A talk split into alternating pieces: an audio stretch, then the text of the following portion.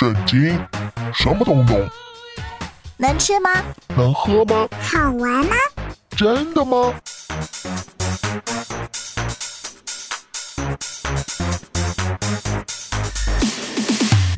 圣经鸡尾酒。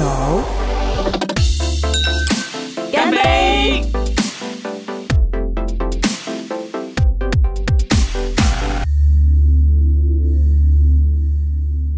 收听今天的圣经鸡尾酒，我是知心。我是小凡哥，大家好。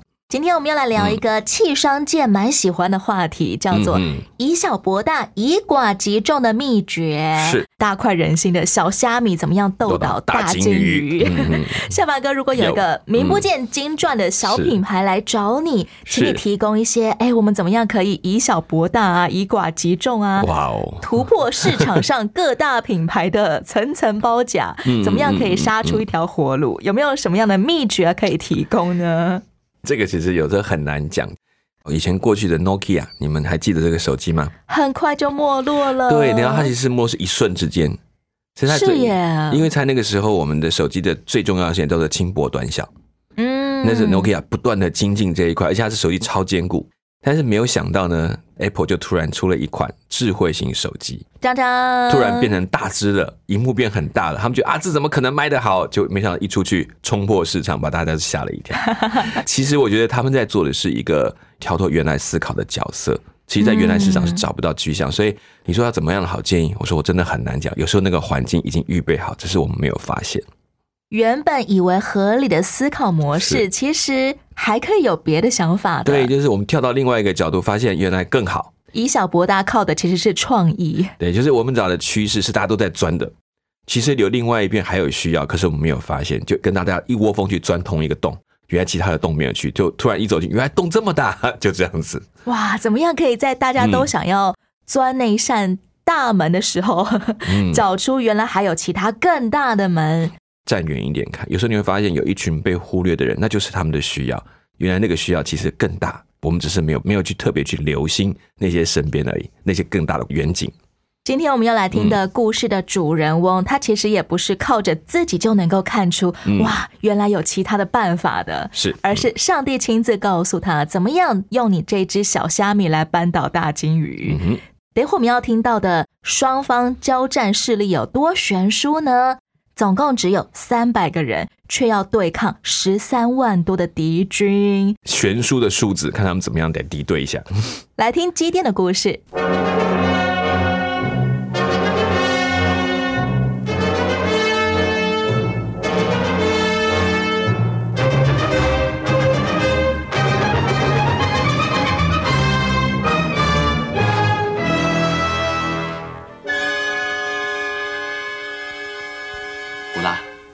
的好帮手。我听说，敌军大约有十三万五千人。我们召来的以色列兵有多少呢？报告司令，刚才查过的数目是三万两千人。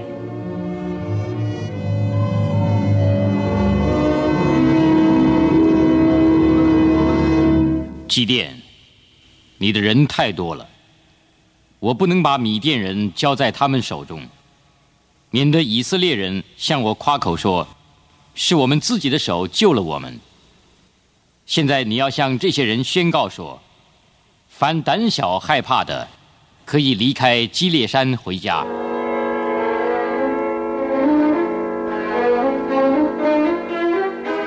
基甸宣告以后，两万两千人回了家，剩下一万人跟随基甸。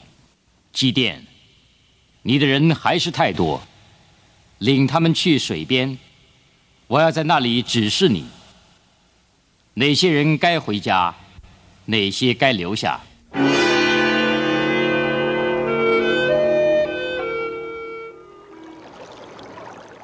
你们大家都渴了吧？请来河边喝水。基甸，你把那些用手捧水喝的人和跪下直接喝的人分开。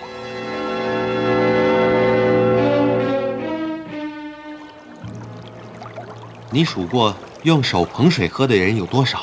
报告司令，有三百人，其余都是跪下喝的。基甸，我要用这三百人拯救以色列。把米甸人交在你们的手里，叫其余的回家吧。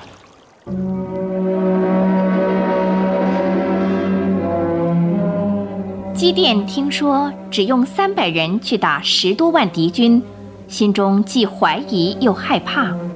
上帝就叫他带领着普拉，在夜间溜进敌人营内，偷听敌兵的谈话。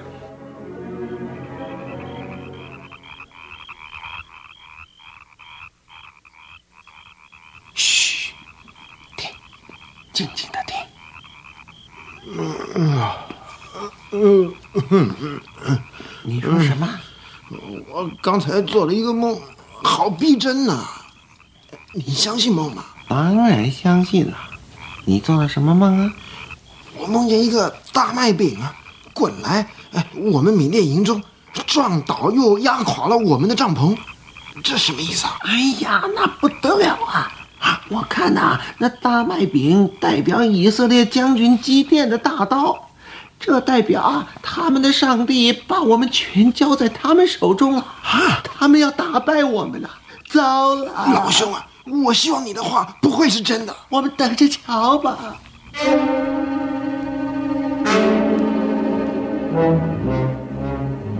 基甸和普拉二人受了很大的鼓励，便做了一个感恩的默祷，回到自己的营盘去。大家注意，上帝把敌人交在我们手中了。我们今晚去攻打他们。注意我的命令和给你们的装备。我们没有刀剑，也没有弓箭。那我们用什么去打？是啊我们要怎怎么打么去打？那怎么打？你们每人只要三件东西：一个号角，一个瓦瓶子，一个火把。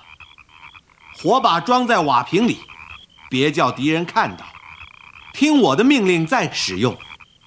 我们三百人分成三队，一队一百人，从三个方向进入敌人睡觉的营帐。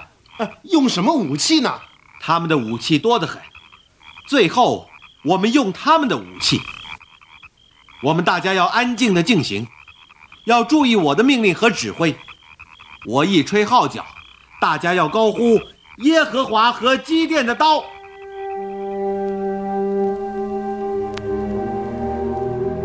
一个小时后，正当三更之初，卫兵才换班时，机电和三百人围住了敌营。夜深安静，米店兵全都在睡觉。突然间，机电吹号了。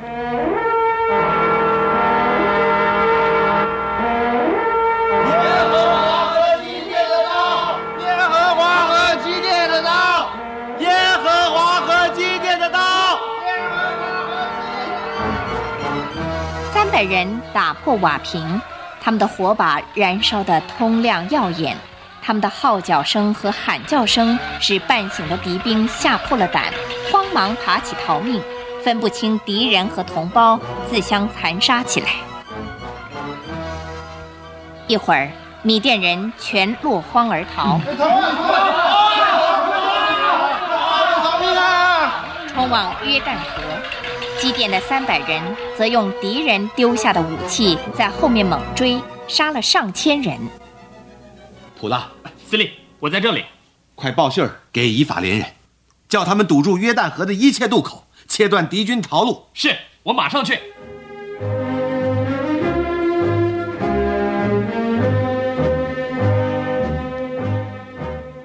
于是以法连人在各渡口挡住敌军，还捉了两个米店头目厄利、西伊伯，把二人杀了。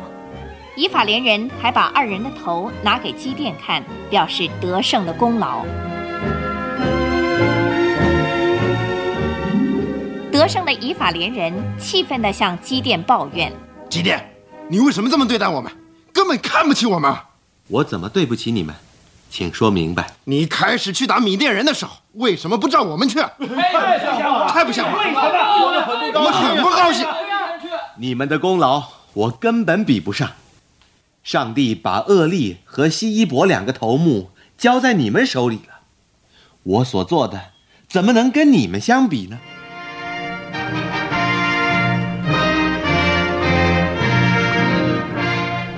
以法连人听了这个话，才消了气。基甸和三百人既饿又累，却仍追打敌人，并渡河到了河东。基甸向河东舒歌城的人说：“请你们舒歌人，可怜我们的饥饿辛苦，拿些饼给我们弟兄们吃，因为我们还在追赶两个米甸王西巴和萨木拿。”出乎基甸意外，舒歌官员开会商议后，竟然硬着心肠对他们说：“哼，我们何必供食物给你们军队呢？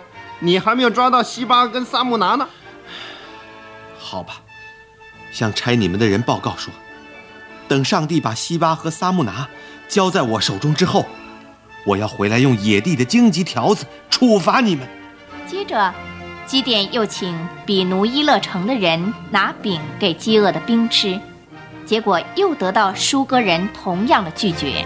好，等我胜利回来的时候，我要拆掉你们的城楼。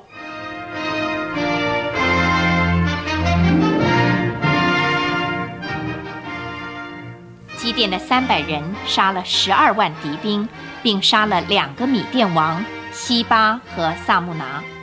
战后凯旋的路上，他真的处罚了舒歌领袖，拆了比奴伊勒的城楼。基甸司令，请看，我们以色列人全在这里了。我们向你报告，请你做我们的王，统治我们，并请你的子孙统治我们，因为你救我们脱离了米甸人的手。你是我们的王，你是我们的王，你是我们的王，是我们的王，今天是我们的王，请大家安静，安静。我不统治你们，只有上帝统治你们。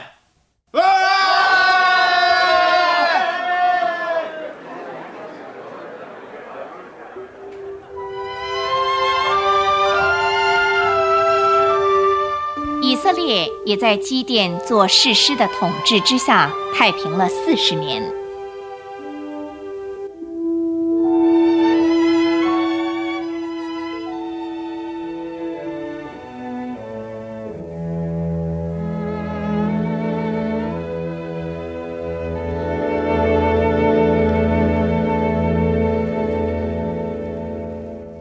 我们听见了三百个人怎么样成功扳倒十三万多敌军的过程，嗯堪称超光荣了。嗯，这是不得了的一个记录。不过，原先愿意跟随基甸去打仗的，其实有高达三万两千人呀。虽然说跟十三万多的敌军相比，还是差得远。嗯为什么上帝还要拼命的削减基甸的兵力人数呢？还跟基甸说：“你的人太多了。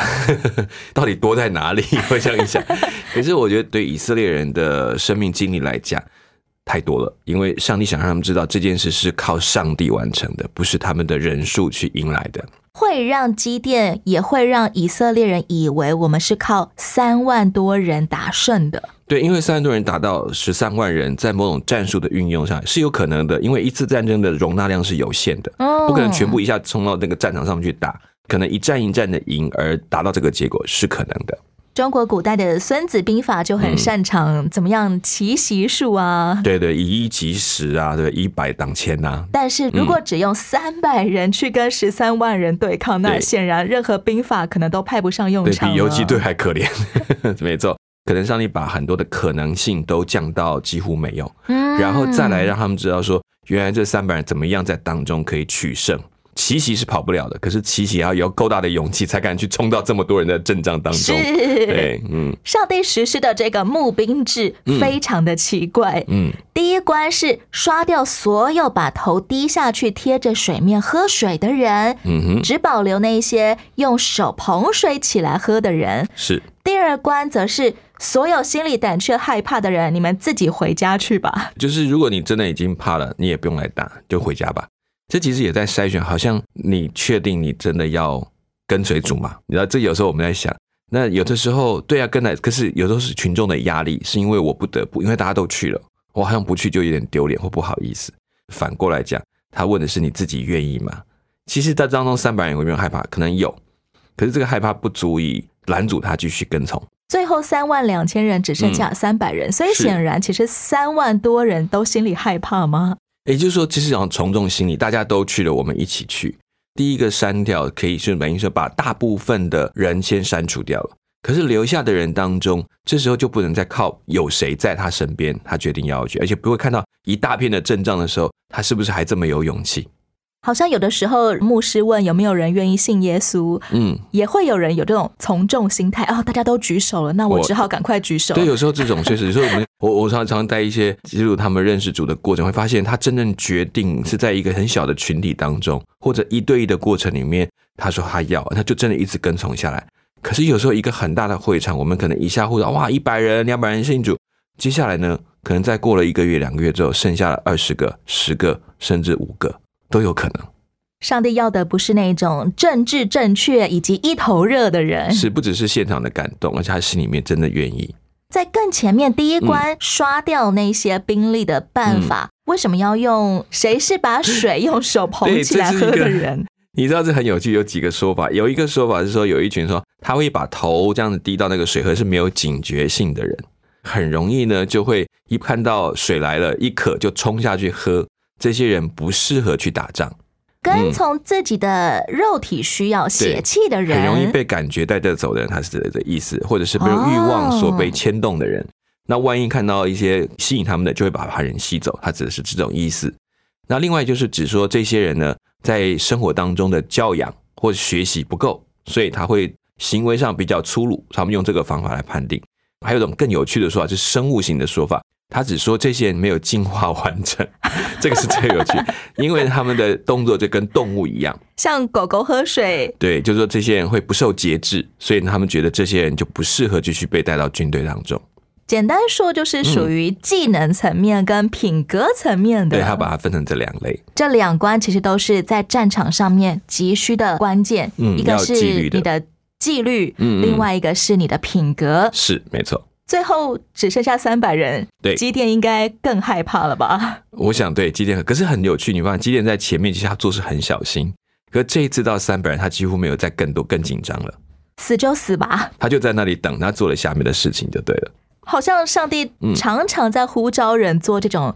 原本我就已经很害怕了，结果现在上帝还让我更害怕的是，就是把旁边的墙一遍遍拆倒，说你看到了吗？你看这么伟大，有没有一些现嗯代的事迹也蛮像积淀的这种过程呢？我觉得有一些记录他们在生活成长的过程，他会慢慢发现他的呃生活边以前的依靠都慢慢被拿掉的时候，他突然只能停下来说：“祷告主，接下来该怎么办？我原来以为的那些资源要给我的那些东西要给我的，现在都没有了。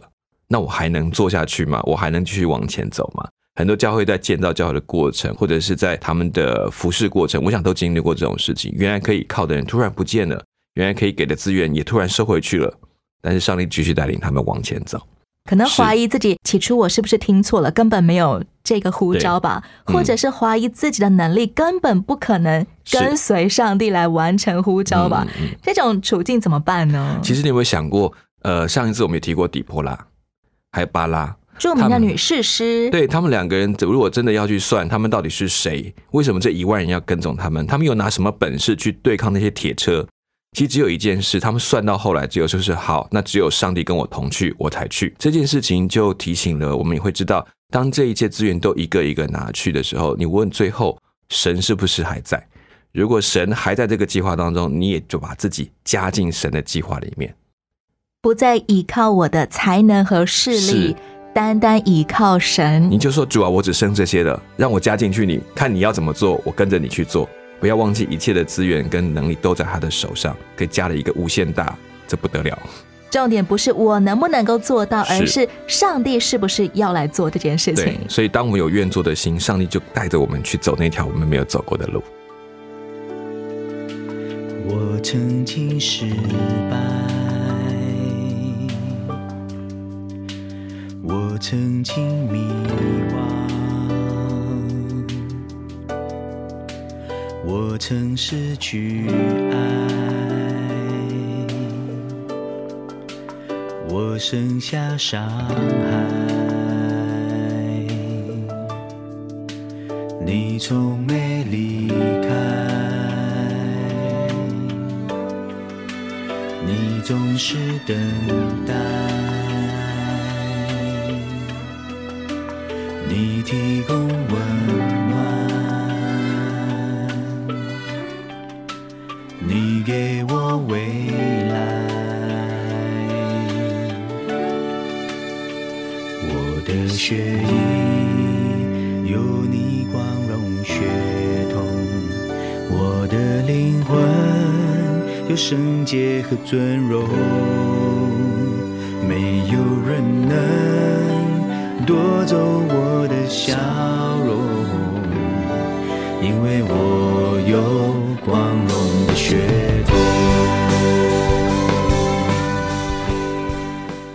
你收听的节目是《圣经鸡尾酒》，刚刚听到的歌曲是由 Fire Makers 天火客所演唱的《光荣血统》，我是知心，我是下凡哥。刚刚我们听见了上帝主动来鼓励基甸了，是、嗯、这个鼓励的办法就跟当初的征兵制一样奇怪。嗯哼，没错。上帝叫基甸晚上的时候偷偷溜去敌军的阵营，嗯偷听敌军他们在聊什么天。嗯，有一个敌军他就跟同伴闲聊说，他做了一个梦，梦到了大麦饼滚进他们的军营。帐篷就被压垮倒了，嗯，然后基甸就忽然间大得信心。是我们有点听不太懂这个激励的点在哪里呢？嗯，也是大麦饼，因为跟基甸过去原来从事的工作，他们的农耕是有关系的，代表这个他们所属的的军队，这个草军啊，这个杂草军啊，他们居然可以把一个这么伟大的军队给冲垮、冲破，他指的是这个意思。一群农民竟然压垮了整装待发的军队。对，因为大麦饼，你说再大，那他们不是能够可以抵挡吗？没有想到这个饼大到他们没有办法抵挡。基甸把这个奇特的梦带回去，告诉这三百名以色列精兵，嗯哼，所有人都士气大振。当天半夜，他们就偷袭杀入敌营了。嗯。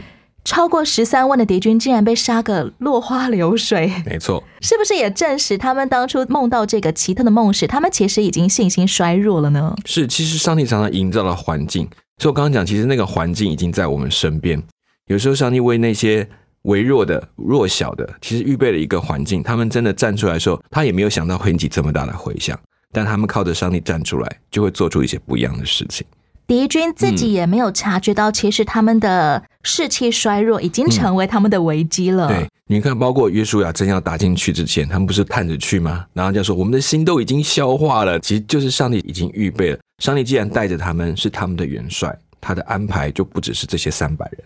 人常常不明白，上帝，你为什么现在要我做这件事情呢？上帝鼓励我们的办法是。让我们去看见真实的景况，就可以明白为什么上帝想要这样做了。嗯、没错，你往站高处看一看，看后面他们已经着火了，他们还不知道。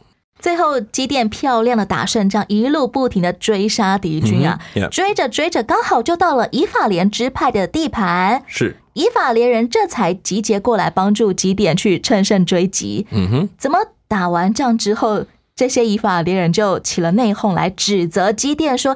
你怎么不一开始就找我们呢？不要忘记那三万两千人，这些人不是也一起要去打，后来一个个被遣回去吗？其实这都埋下了一些种子，有些人会不满，会觉得基甸你了不起，那你去打吧，那我们都不要去。虽然他们不知道上帝的心意，但他们就用人的角度去评判基甸是不是你太骄傲。以法连人的抱怨实际上是你先前把我们遣散了，怎么现在又忽然要叫我们来帮忙呢？嗯、没错，而且呢，在过程当中，以法连在这个支派在起初的整个以色列族的发展当中比较骄傲，他们拥有的地方很好，而且呢，也在各样的工作当中是称自己为约瑟的后代，所以常会把自己看得比其他的族更高，所以有一种骄傲在他们身上，就很容易去。抗拒其他组对他们的呼吁，就是你是这个，你是哪一个的人，哪一组？我没有听过那种概念一样，就当做没看到这回事，等着看人家的失败。难怪以发连人的抱怨口气听起来非常狂妄。是你都没有找我们，你你自己去玩啊，那种感觉。哇，这对领袖来说又是一个领导危机耶、嗯。对，还好基甸本身他的出身就不是那么的，就好像一个很大的位置的人，他对自己本来就没有自信。那在这过程当中，也训练了里面，他懂得怎么样比较身段柔软。身段柔软听起来很简单，嗯、做起来很不容易呢。对他把功劳整个就交给了伊法莲，说：“你们虽然只把后面做了一点收回，可能收的比我做的这一切都还要棒。”基甸完全没有反唇相讥。对，嗯哼。其实基甸他自己从头到尾就是那个劳心劳力的嘛。对，所以你看这个世事的位置，在我们前面讲，虽然他被世事，上帝叫他为事实，可是，在整个以色列人群呢，是不是这么都把他当成事实？这还是要经过一个过程的事情。我们怎么样可以训练自己有一个柔软的身段？看起来只是有点像是很轻易的就容许同胞来骂他。我 我觉得当然包括基甸本身的出身，还有他的生长过程，他确实不那么容易有自信，所以他愿意把头低下来。另外，也就是说，我们都相信，这件这件事情其实真的不是他做的，是上帝做的。他真的知道整个结果推动，他只有三百人，他怎么可能做到这么多的事？如果他们是自相残杀，他怎么有机会赢？这件事情，他相信他还是上帝做的。那时候你才能够谦卑下来，不管是谁说不是我，我可以把功劳归给许多上帝预备好的人。因为真知道功劳在于神，没错。所以即便你现在激我，你现在骂我，你现在损我，我都知道没有关系。上帝已经成就了，我可以尽可能的赞美你。成功不必在我，但这件事情按着上帝的心意成就就够了。祭奠也是真心的感谢以法连人来帮忙的。我不晓得他没有真心，但是我觉得他这句话讲的还不错，是蛮好的处理。圣经其实箴言里面也教导我们说，回答柔和，使怒消退。嗯哼，以我们现代人这种繁忙的生活环境当中，我们可以怎么样应用这句圣经的教导呢？我觉得是多多想到人家对你的好处，即便他是在最后才站到那个最漂亮的位置上，也可以想想，如果少这一步，其实这事就差那么一点。所以我们想要把事情做得更好，就更美。如果可以荣耀神，这是我们最大的目的。这个回答柔和也包括我们所有行事为人，是都成为了不是用嘴巴贴着水面喝水的人，嗯，那种本能啊、天性啊，而是我们愿意有多一点的谨慎，有多一点的恭敬。其实你存四个字放心，就我们常用的叫“容神一人”，就是你知道这段话所说的对人有没有帮助？你这句话所说的能不能荣耀神？如果不能，那你可以不用说，因为没有意义。如果可以，那你就可以说出来，使人心畅快，他也会欢喜，也能够更从当中去认识上帝，那是更美好的事。说到我们现在的基督徒，是不是都有义务要使别人莫名其妙发的怒火消退呢？就像基甸对以法连人这样。当然，这不完全是，其实后来的事实也有发生过，直接就对打起来了，也有这种事情。但是在过程当中，我觉得我们尽量避免的是不必要的冲突。也就是说，你知道那个冲突很没有意义，你就不要花时间去在当中浪费时间。那你知道有一些事情，你需要在当中协助承受一些怒气，可以成就和平，那也是好事。那或者这只是一个比较激烈的讨论，这我们也必须理清。激烈讨论，我觉得清楚的说不动怒，这是更大的学习。领袖的智慧、领袖的柔和、领袖的声量、领袖的远见，真的都好重要。对啊，所以也有人说，基甸说话说完之后，其实会有一个后果，他后面的兵会觉得难过。